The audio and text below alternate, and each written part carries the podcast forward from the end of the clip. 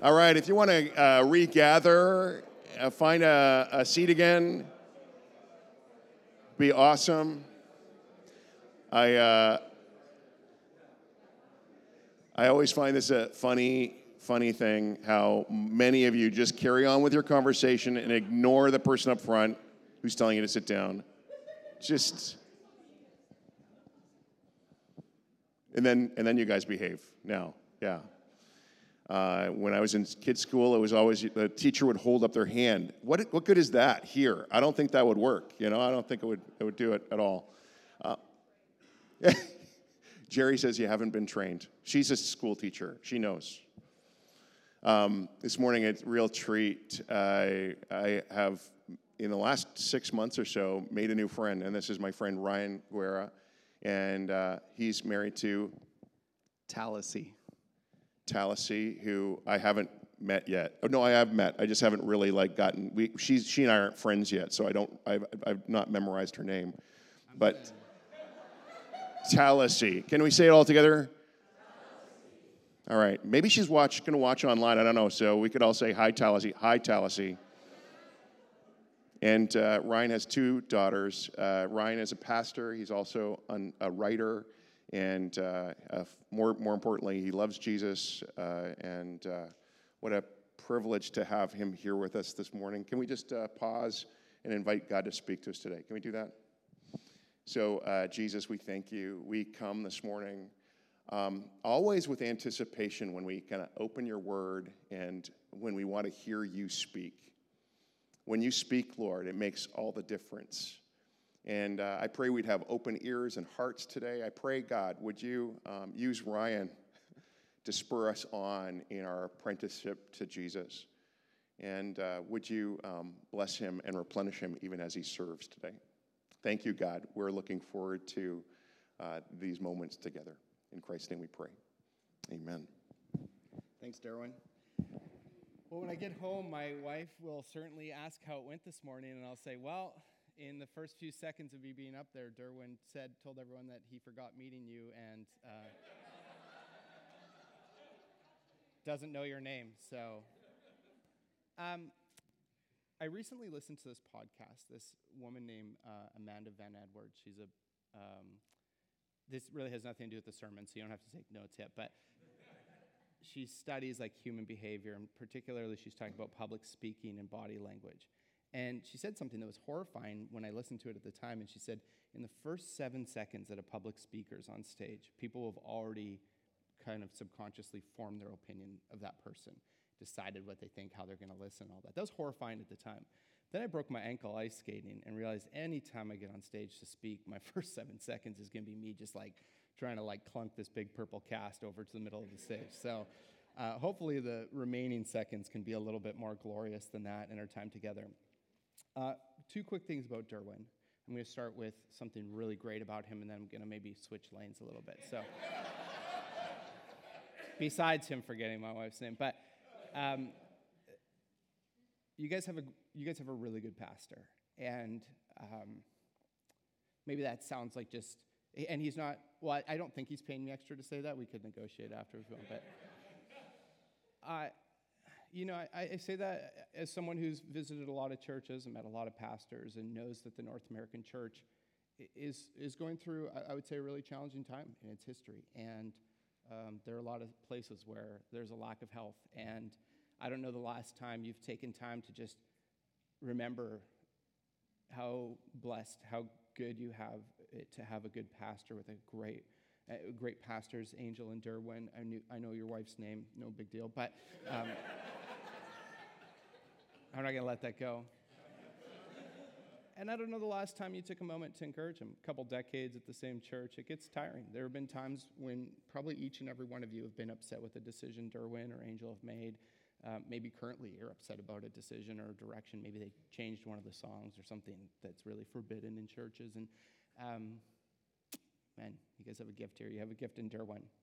On another note, Derwin, oh, uh, and I'll say, uh, Derwin's actually been volunteering to mentor me. I'm in this leadership cohort, and um, they uh, pair each of us with another pastor who's, I'm going to try to say this like nicely, has been on the planet a little bit longer than us, a little bit more mileage on them.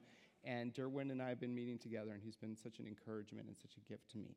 Um, and out of that, he said, Hey, do you want to come speak in my church sometime? And my initial reaction was, What an honor. And I am really honored to be here this morning. What an honor. What, this is so good. And then I started realizing maybe Derwin's a little smarter than uh, I realized at first. Because I'm not a sports person, I don't watch sports. And I just found out this week that he handed me Super Bowl Sunday, that Sunday where everyone's like, hey, could you shut up and finish up the message? Because I got to get home and start making me- nachos. And that would be one thing, but here's what I realized right away. He's like, You want to speak? Up? I'd be like, Oh, I'm so honored. He's like, Great. Matthew 15, 21 to 28. We're going to work through this. I'm just going to read this to you really quickly to just give you a little bit of a glimpse of what Derwin invited me into. Maybe some of you are keeners and have read ahead. Leaving that place, Jesus withdrew to the region of Tyre and Sidon. A Canaanite woman from that vicinity came to him, crying out, Lord, son of David, have mercy on me. My daughter is demon possessed and suffering terribly. Jesus did not answer a word, so his disciples came to him and urged him, Send her away, for she keeps crying out after us. He answered, I was sent only to the lost sheep of Israel. The woman came and knelt before him. Lord, help me, she said. Here it is. Here's, here's the great invitation from Derwin. He replied, It is not right to take the children's bread and toss it to the dogs. Yes, it is, Lord, she said. Even the dogs eat the crumbs that fall from their master's table. Then Jesus said to her, Woman, you have great faith. Your request is granted. And her daughter was healed at that moment. Derwin might think, because he's been doing this a little bit longer than me, that I don't see through the invitation to be a guest speaker on the week where Jesus seems like this racist, sexist guy.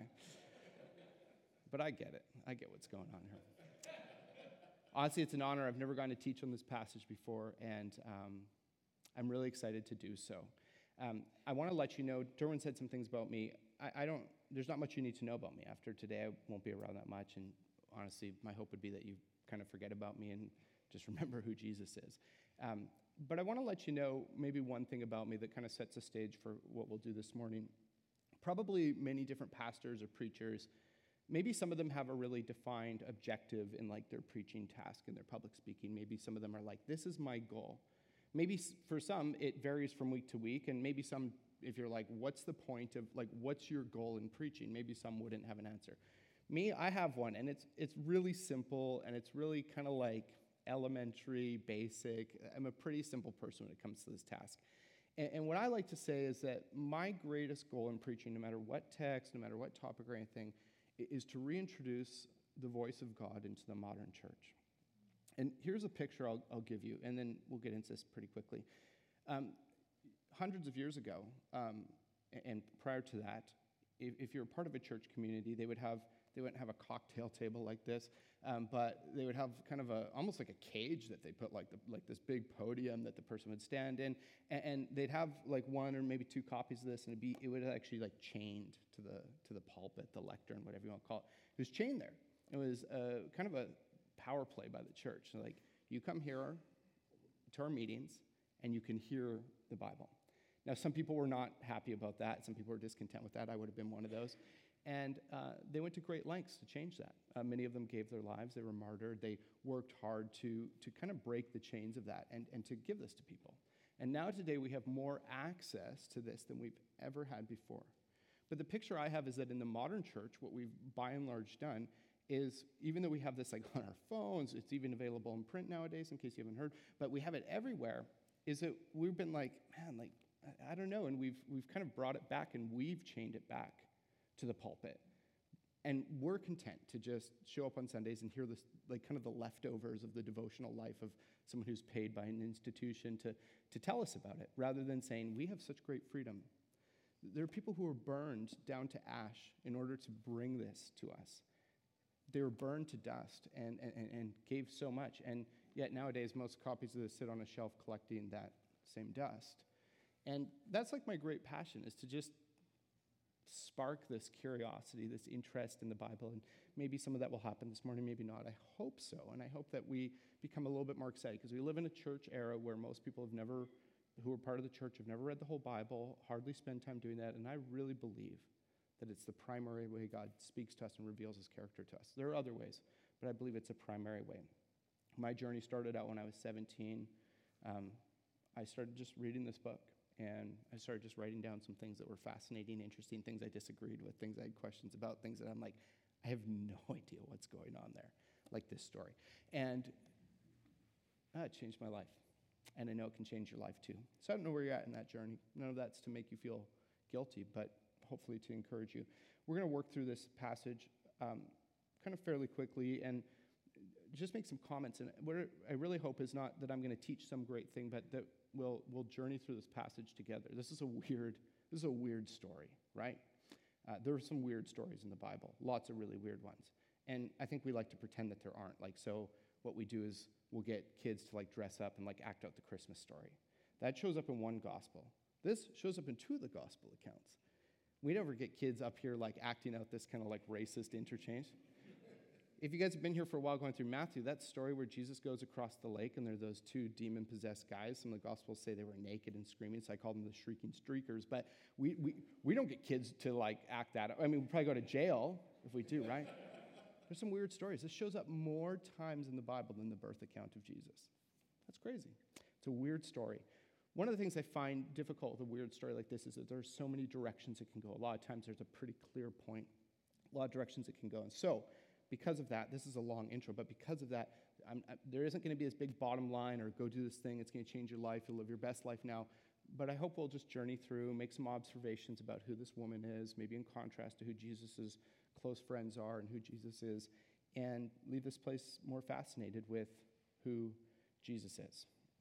Verse 21 leaving that place. So when Matthew says leaving that place or he went to the other side, usually that's just showing uh, like an ethnic shift, going from a Gentile region, a non Jewish region, to a Jewish region, or vice versa. So again, this is kind of a parallel in some ways in my mind to that story of the shrieking streakers, where if you don't remember it, it's in Matthew something 8, 9, something, I don't know. Anyways, you can also read the story in Mark 7, uh, this story of this woman here. But it just shows the shift. And that's important to, that's important to an audience back then. Nowadays, you know, we, we live in a culture where we'd say, you know, we're not racist like people used to be and stuff like that. I, I think there's a sense of tribalism that exists throughout all of human history, and we just express it differently, and we're, we become better at masking it in a way that's culturally acceptable. Uh, a little while ago, I was um, hanging out with a group of young adults, and I just heard this debate going on. It, it was kind of like getting intense, and I didn't know what it was, so I started listening in, and what it was was uh, what are better, Smarties or M&Ms? No joke. And um, it went like this. No, Smarties are way better. No, M&Ms are. Smarties are gross. No, M&Ms suck. Smarties are the best. And it was just this very like one is great and one is terrible. And I was sitting there thinking, I kind of like both, you know, like. And so they actually turned to me and they're like, Ryan, what do you think? I'm like, well, both of them are chocolate wrapped in candy, right? Like, so, yeah, I like them both. If you're, pick, if you're asking me which one I like, prefer, it's peanut M&Ms, but it doesn't have to be that the other one's awful just because you like one, right? Um, we, we experience that in a lot of places, like in political spheres, a lot of eh, sports team. I mean, today there's this apparently big hockey game going on called the so- Super Bowl or whatever. And you know, people do that all the time. Oh, those teams suck. My team's the only good one. Like, you know, people watching hockey, it's like, oh, go Canucks. And other people are like, show us your Stanley Cups you've won, right? You know, it's like, my best guess is that probably most of the teams in the NHL are pretty good at playing hockey, like clearly better at ice skating than me, right? And it's great. You love one. Something interesting had happened in the hearts of uh, the people of Israel some reason, I don't know why, but God just said, I'm going to work through this nation. It's not exclusive. Throughout the Old Testament, you read how Israel should be a light to the other nations and, and should include other nations. And God has this big heart for everyone, but He works specifically through His people. You arrive at the New Testament, well, even in the Old Testament, but you realize what's, what's happened with this beautiful kind of like plan that God has is people have just become tribalistic and they've become racist and they've looked down on other people. And what a shame. Anyways, some of you are doing the math. You're like, Ryan, you're three words in. Um, Super Bowl. Okay. Le- leaving that place, Jesus withdrew, withdrew to the region of Tyre and Sidon. A, Canaanite woman from that vicinity came to him, crying out, Lord, son of David, have mercy on me. My daughter is demon possessed and suffering terribly. It says Jesus withdrew to the Tyre, region of Tyre and Sidon. For most of us, that's a few words. We're kind of like, oh, he just like went over to this place. It's about 80 kilometers from where he was. Um, and uh, if you've ever visited like a developing nation, and I mean like a place that's really poor, a lot of the people you'll meet in a village, maybe in their life, will never travel 80 kilometers from their house. Travel as we know it today is quite a luxury. Many of us have been out of the country. Probably most people on this planet never will be out of their, will travel out of their country. And particularly back then, 80 kilometers? I mean, Jesus didn't just call an Uber, you know, he didn't like charter, like he didn't hop on Flair, Swoop, or whatever. Like, this is a trip through like first century Palestine. It's hot. There are probably thieves on the road. Like, this is a crazy trip, 80 kilometers. He just withdrew to this region. He goes to this Gentile region. And Matthew points out that this woman's Canaanite. In Mark's gospel, it says that she's Syro-Phoenician. Big fancy Mark words, right? But it's like Matthew's actually drawing this parallel to, to her roots and saying this is actually like an ancient enemy of Israel. This is someone that the disciples would hate. This is someone that most Jewish people would look down on with disdain. They know they're better. They're the chosen people, right? I love it. Check this out. She comes up and she says, What's the first word out of her mouth? Lord, Master, King, Lord, Son of David. Hopefully, you've been here for the last 15 chapters at Hillside. If you haven't, this is how Matthew's gospel starts out Jesus, the Messiah, the Son of David, right? This is, the, this is like the prophecy of the Old Testament coming to fulfillment. This Canaanite woman has one of the best proclamations of who Jesus. We're always like, remember that time where Peter's all like, you know, you're the Son of God, and we're all like, yeah, he did. This like random woman in this in these cities that Jesus has like kind of condemned and stuff. She comes out and she makes this like messianic proclamation of who Jesus is. I love it. She starts with the word Lord, Son of David, have mercy on me.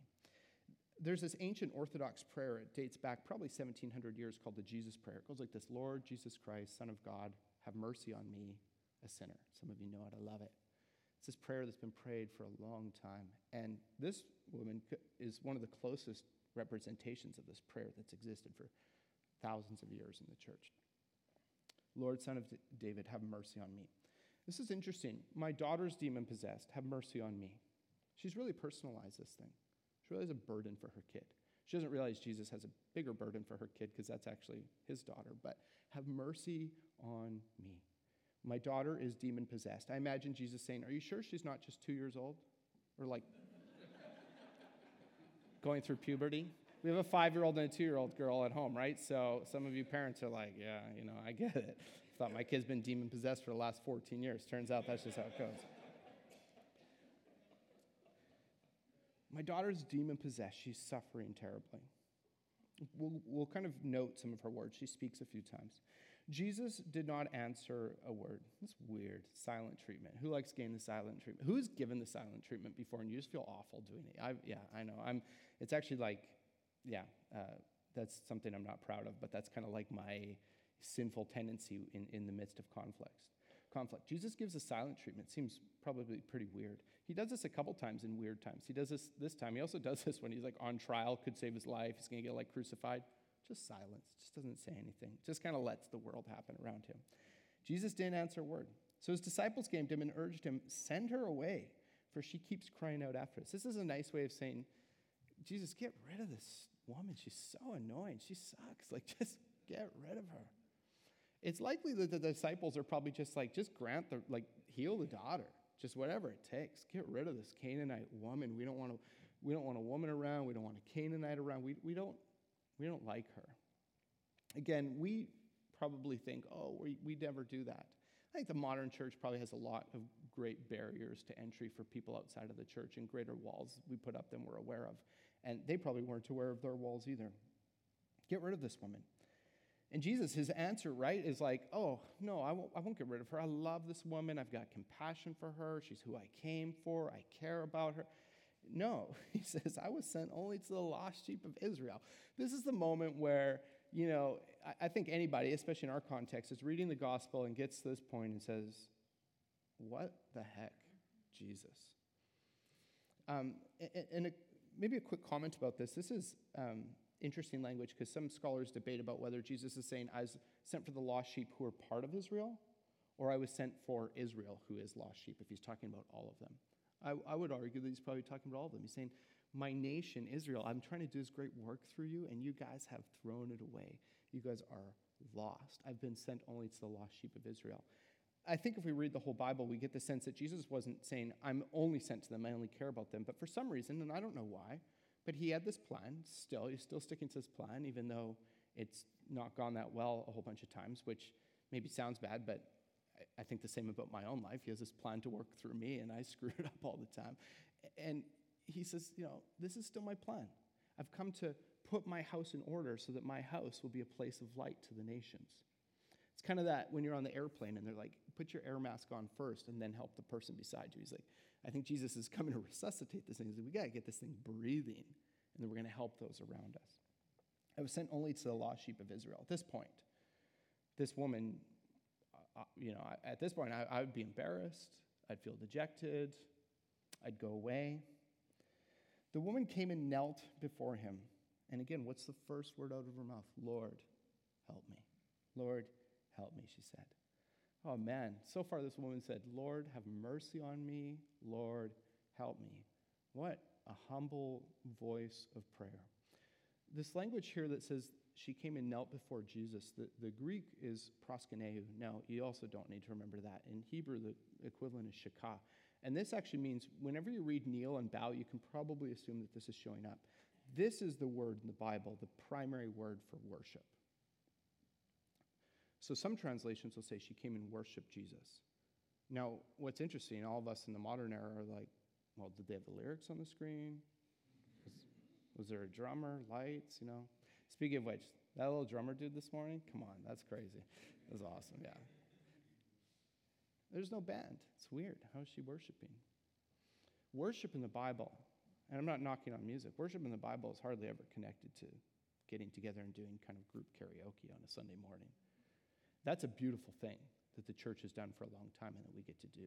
But a lot of times, again, I think we simplify that to it's like, okay, I'm going to go do my 30 minutes of worship. You know, it's kind of like we're an EV that gets like charged up, you know, once in a while. It's just like, sing these songs. Oh, I don't like that song, so I got a little bit less of a chart. No, it's like this woman comes and she worships. She kneels. She surrenders her life. She lays her life in front of Jesus and says, I've got nothing. Have mercy on me and help me, Jesus. You are Lord. It's this thing of humbly coming before Him. What does prayer usually look like in the modern church? Prayer is usually request driven. Prayer is usually a thing that elevates us. God, I need, God, serve me, rather than a response to his greatness that lowers us and elevates him. She just comes. Here's what she's saying, and this mirrors so much of Jesus' prayer that he teaches in Matthew 6. Hopefully, you remember that. If not, I'm giving you a lot of opportunities to go back and look at like the, hill, uh, the hillside. I almost said hillsong. My dad said that as a joke yesterday. Not hillsong, hillside. Um, back at the Hillside Library and see some of these Matthew messages. But in Matthew 6, Jesus gives us this model prayer. It's quite simple. It's just like worship and confession. And this woman is doing that because she comes and she says, well, What's the greatest part of God's will? The greatest part of God's will is for people to enter into relationship with Him, to experience the life changing truth of the gospel. I was at this retreat a few years ago, hanging out with some students, and the speaker there, he said something that was so convicting. You know those times when someone says something and it just sticks with you for years? I don't have any of those for you this morning, except this one from this guy that I heard. And he said this thing. He's like, if Jesus showed up today and said, everything you guys have prayed and asked for in the past couple weeks, in the past week, I'm just going to say yes and give it to you. How many new followers of Jesus would there be? How many people would get saved? How many people would enter into relationship with Jesus? And I sat there, I was like, oh, dang, girl. You know, it's like, uh, yeah. We elevate ourselves thinking we need, we need, we need. And this woman prays with Jesus' prayer Our Father in heaven, God, Lord. She worships him.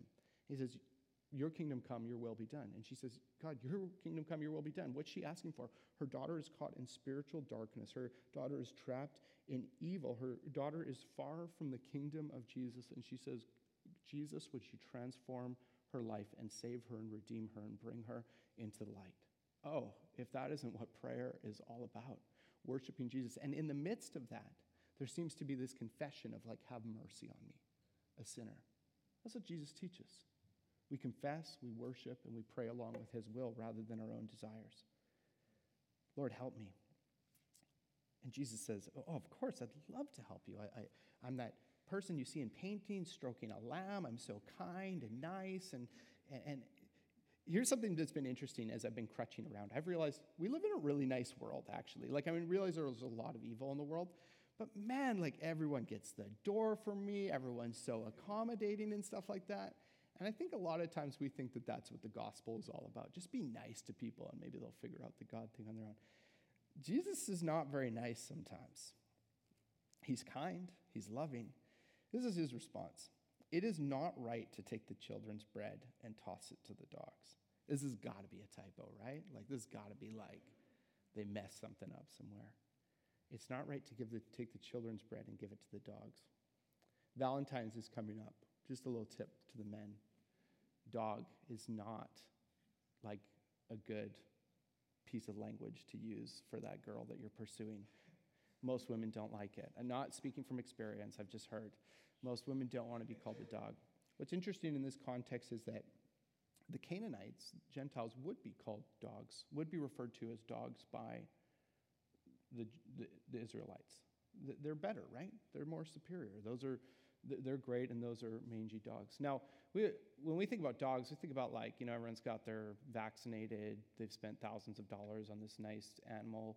You know, if you've ever, again, if you've ever been to a developing nation, we, we took our daughters to Mexico to visit some missionaries down there. And one of the first things I told them was like, you see a dog, you are not allowed to touch it. It's not a thing. I went up for this run on the side of this mountain, and I was one of my hopes while I was running, it's kind of in the middle of the desert, was that I'd see a rattlesnake and people like, oh, that's crazy. I'm like, yeah. They're like, that's dangerous. What happened on this one time I was on the run is I kind of come around this corridor and I look down, and about 150 feet away, there are these four dogs just in the middle of nowhere in the desert. Those are dangerous, gross. Like, I stopped and I was like, please give me like a pit of snakes instead of this. Like, this is, I stopped, kind of, you know, figured out I'm still alive. I don't have rabies, I promise. But um, no one's going to be shaking my hand afterwards. But dogs in Jesus' day were mostly gross. However, there were some really luxurious people who had trained dogs, and the language that Jesus used here was actually differentiated from what the Jews would normally refer to the Gentiles as those gross, mangy dogs. It would be like a nice, beautiful house pet. Now, I realize that's still not a compliment. You're like, Ryan, you're doing some like serious Bible acrobatics here.